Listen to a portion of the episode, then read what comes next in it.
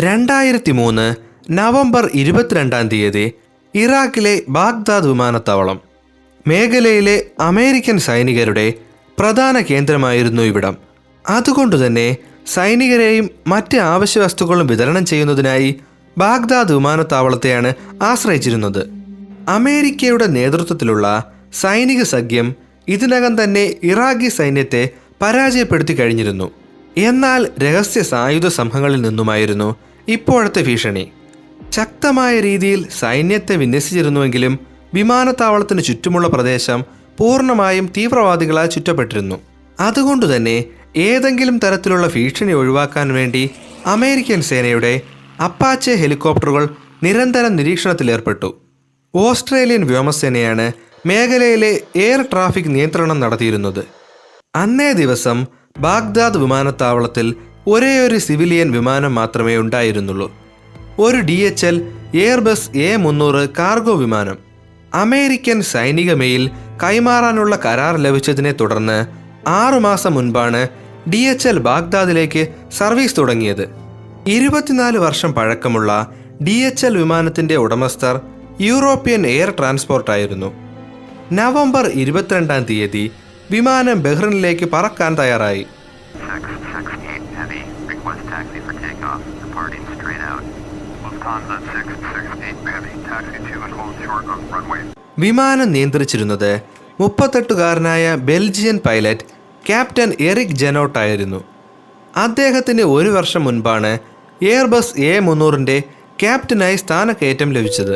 ക്യാപ്റ്റന്റെ വലത് സീറ്റിൽ ഇരുപത്തിയൊൻപതുകാരനായ ഫസ്റ്റ് ഓഫീസർ സ്റ്റീവ് മിച്ചൽസൺ. അദ്ദേഹവും ബെൽജിയം സ്വദേശിയായിരുന്നു. ക്യാപ്റ്റന്റെയും ഫസ്റ്റ് ഓഫീസറുടെയും പിന്നിലെ സീറ്റിൽ ഫ്ലൈറ്റ് എഞ്ചിനീയർ മരിയോ റോഫേൽ അൻപത്തിനാലുകാരനായ അദ്ദേഹം സ്കോട്ട്ലൻഡുകാരനാണ്. ക്യാപ്റ്റന് മൂവായിരത്തി മുന്നൂറ് മണിക്കൂറിലധികം ഫ്ലൈറ്റ് എക്സ്പീരിയൻസ് ഉണ്ടായിരുന്നു.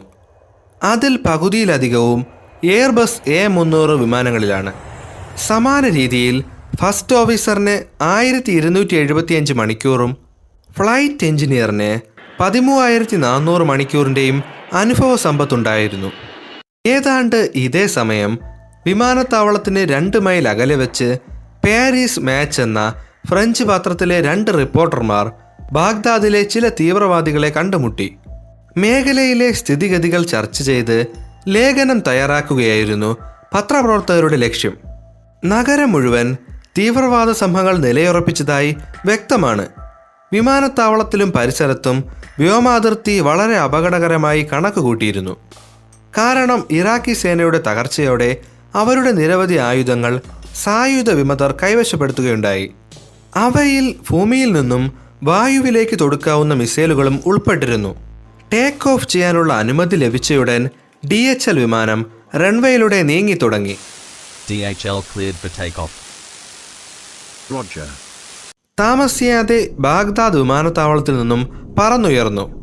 നിർഭാഗ്യവശാൽ ഇതേ സമയം വിമാനത്താവളത്തിൽ നിന്നും ഏതാനും മൈൽ മാത്രം അകലെ നിലയുറപ്പിച്ചിരുന്ന തീവ്രവാദ സംഘം ഡി എച്ച് എൽ വിമാനത്തിനായി മറ്റു ചില പദ്ധതികൾ തയ്യാറാക്കി കഴിഞ്ഞിരുന്നു.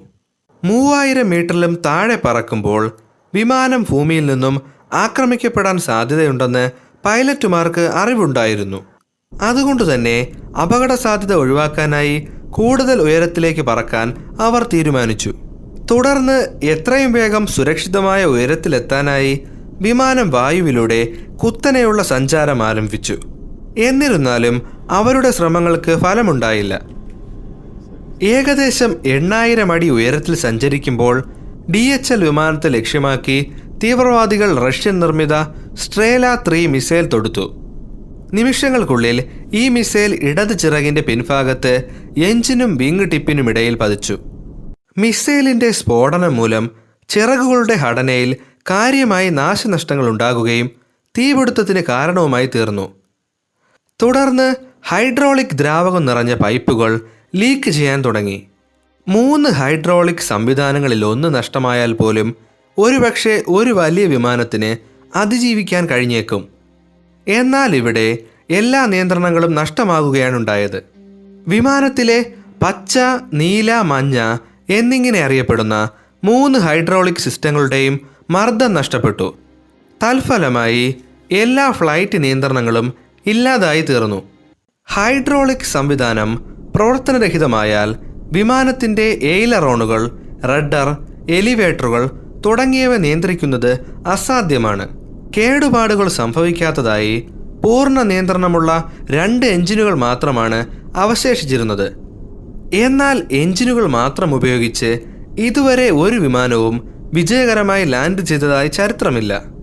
ആയിരത്തി തൊള്ളായിരത്തി എൺപത്തി അഞ്ച് ഓഗസ്റ്റിൽ ജപ്പാൻ എയർലൈൻസിന്റെ ബോയിങ് എഴുന്നൂറ്റി നാൽപ്പത്തിയേഴ് വിമാനത്തിനും സമാന രീതിയിൽ എല്ലാ ഹൈഡ്രോളിക് സംവിധാനങ്ങളും തകരാറിലാകുകയുണ്ടായി.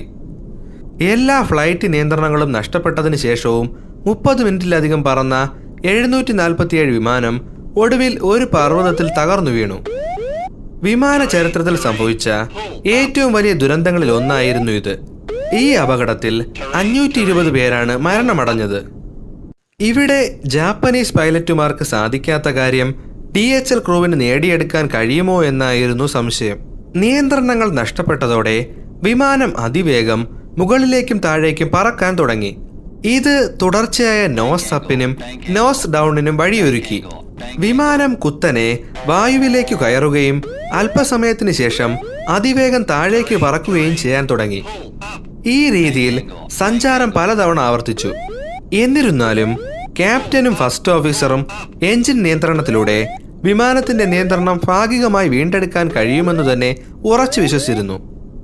എഞ്ചിൻ ശക്തി വർദ്ധിപ്പിക്കുന്നത് വിമാനം കൂടുതൽ ഉയരത്തിലേക്ക് പറക്കാനിടയാക്കും. അതുപോലെ തന്നെ കുറയുന്നത് ഉയരം നഷ്ടപ്പെടാനും കാരണമായി തീരും. ഇടത് എഞ്ചിന്റെ ശക്തി പൂർണമായും വർദ്ധിപ്പിക്കുന്നത് വിമാനം വലത്തേക്ക് തിരിയാനിടയാക്കും ഇതേ രീതിയിൽ വലത് എഞ്ചിന്റെ ശക്തി വർദ്ധിപ്പിക്കുന്നതിലൂടെ ഇടതുവശത്തേക്കും തിരിയാൻ കഴിയുമെന്ന് പൈലറ്റുമാർ മനസ്സിലാക്കി. ഇത്തരത്തിൽ വിമാനം പറത്തുന്ന രീതി ഒരിക്കൽ പോലും പരിശീലനത്തിൽ പഠിപ്പിച്ചിട്ടില്ല. അതുകൊണ്ടുതന്നെ നിയന്ത്രണങ്ങൾ ഭാഗികമായി നഷ്ടപ്പെട്ട വിമാനം എത്രമാത്രം വേഗത്തിൽ പ്രതികരിക്കുന്നുവെന്ന് പൈലറ്റുമാർ സ്വയം കണ്ടെത്തേണ്ടി വരും.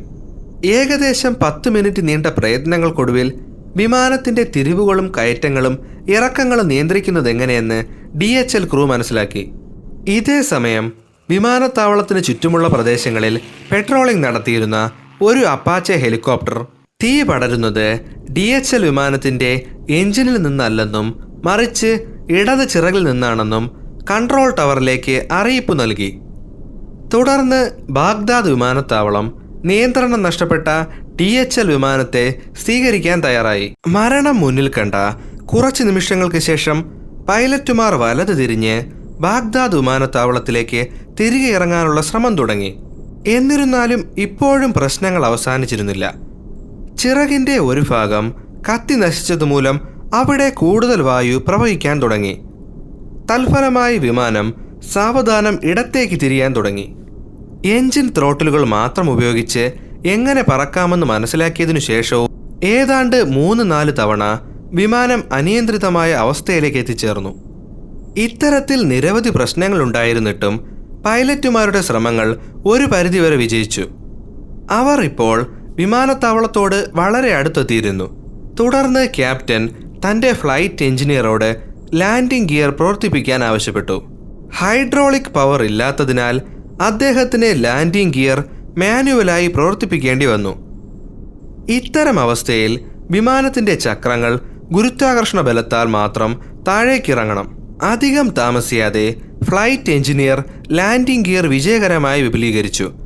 പക്ഷേ ചക്രങ്ങൾ താഴേക്ക് വന്നതുമൂലം വളരെയധികം ഡ്രാഗ് സൃഷ്ടിക്കുകയും തുടർന്ന് വിമാനം അസ്ഥിരമാകുകയും ചെയ്തു. അതോടെ ഫ്ലൈറ്റ് ക്രൂ നിരന്തര പരിശ്രമങ്ങളിലൂടെ നേടിയെടുത്ത നിയന്ത്രണം പെട്ടെന്നു തന്നെ നഷ്ടമായി. വിമാനത്തിന്റെ മുൻഭാഗം വീണ്ടും അതിവേഗത്തിൽ ഉയരാൻ തുടങ്ങി. മാത്രമല്ല വേഗതയും കുറഞ്ഞുകൊണ്ടിരുന്നു. വിമാനം ഏതാണ്ട് താഴേക്ക് പതിക്കാൻ തുടങ്ങി. എങ്കിലും അവസാന നിമിഷം ക്യാപ്റ്റൻ എഞ്ചിൻ ത്രോട്ടിലുകൾ ഉപയോഗിച്ച് ഭാഗികമായി നിയന്ത്രണം വീണ്ടെടുത്തു. തുടർന്ന് കോ പൈലറ്റ് മറ്റൊരു പ്രശ്നം കണ്ടെത്തി. അവർ ഇതിനകം തന്നെ റൺവേയോട് വളരെ അടുത്തെത്തി കഴിഞ്ഞിരുന്നു. മാത്രമല്ല ഒരു ലാൻഡിങ്ങിന് ശ്രമിക്കാൻ വേണ്ടതിനേക്കാൾ കൂടുതൽ ഉയരത്തിലാണ് പറന്നിരുന്നതും. അതുകൊണ്ടുതന്നെ ഈ അവസ്ഥയിൽ വിമാനത്തിന് ഇറങ്ങാൻ കഴിയില്ല. കുത്തനെയുള്ള ഒരു ലാൻഡിങ്ങിന് ശ്രമിച്ചാൽ റൺവേയിൽ തകർന്നു വീഴുകയാകും ഫലം. തുടർന്ന് വിമാനം രണ്ടാമത്തെ ലാൻഡിംഗ് ശ്രമത്തിനായി എയർപോർട്ടിന് മുകളിലൂടെ തിരിഞ്ഞ് പറന്നു തുടങ്ങി. വിമാനത്താവളത്തിൽ നിന്നും ഏകദേശം മുപ്പത്തിയേഴ് കിലോമീറ്റർ ചുറ്റി സഞ്ചരിച്ചാൽ മാത്രമേ വീണ്ടും ഒരു ശ്രമം നടത്താൻ കഴിയുള്ളൂ. എന്നാൽ ഇതിനായി കൂടുതൽ സമയനഷ്ടമുണ്ടാകുകയാണ് ചെയ്യുന്നത്. അവസാന പതിമൂന്ന് മിനിറ്റുകളായി ഇടത് ചിറകിലെ തീ കൂടുതൽ പടരുകയാണ്. ഇങ്ങനെ തുടർന്നാലുണ്ടാകുന്ന മറ്റൊരു അപകടം ഇടത് ചിറകിലെ ഇന്ധന ടാങ്കുകളിലെ ചോർച്ചയാണ്. ചോർച്ച തുടർന്നാൽ ഇന്ധന വിതരണം നിലയ്ക്കുകയും എഞ്ചിൻ ശക്തി നഷ്ടമായി വിമാനം ആകാശത്ത് നിന്നും താഴേക്ക് പതിക്കുകയും ചെയ്യും. തീപിടുത്തമുണ്ടായിട്ടും പൈലറ്റുമാരുടെ ആത്മവിശ്വാസം വർദ്ധിക്കുകയാണ്. അവർക്ക് വിമാനത്തിൽ ചെറിയ തോതിൽ നിയന്ത്രണമുണ്ട്. പക്ഷേ ഹൈഡ്രോളിക്സ് നിയന്ത്രണമില്ലാതെ സുരക്ഷിതമായ ലാൻഡിങ്ങിനുള്ള സാധ്യത വളരെ കുറവായിരുന്നു. ഏകദേശം പതിനഞ്ച് മിനിറ്റിനു ശേഷം വിമാനം അന്തിമഘട്ടത്തിലേക്ക് അടുത്തു. ഇത്തവണ ശരിയായ ഉയരത്തിലായിരുന്നു സഞ്ചാരം. വിമാനത്താവളത്തിന് ഏകദേശം നാനൂറടി ഉയരത്തിൽ നിന്നും ലാൻഡിങ്ങിനായി ശ്രമം തുടങ്ങി. എന്നിരുന്നാലും വിമാനത്തിന്റെ സന്തുലിതാവസ്ഥയെ ഇത് പ്രതികൂലമായി ബാധിച്ചു. പക്ഷേ വിമാനം റൺവേയിലെ സെൻട്രൽ ലൈന് മറികടന്ന് മുന്നോട്ട് പോയാണ് നിലം തൊട്ടത്. ഫ്ലൈറ്റ് എഞ്ചിനീയർ ഉടൻ തന്നെ പൂർണമായും എഞ്ചിൻ റിവേഴ്സ് ത്രസ്റ്റ് വിന്യസിച്ചു. എന്നിരുന്നാലും വിമാനം റൺവേ മറികടന്ന് മുന്നോട്ട് നീങ്ങി. ഭാഗ്യവശാൽ പരുക്കൻ നിലത്തിലൂടെ മൂവായിരം അടി ദൂരം സഞ്ചരിച്ച ശേഷം വിമാനം നിശ്ചലമായി.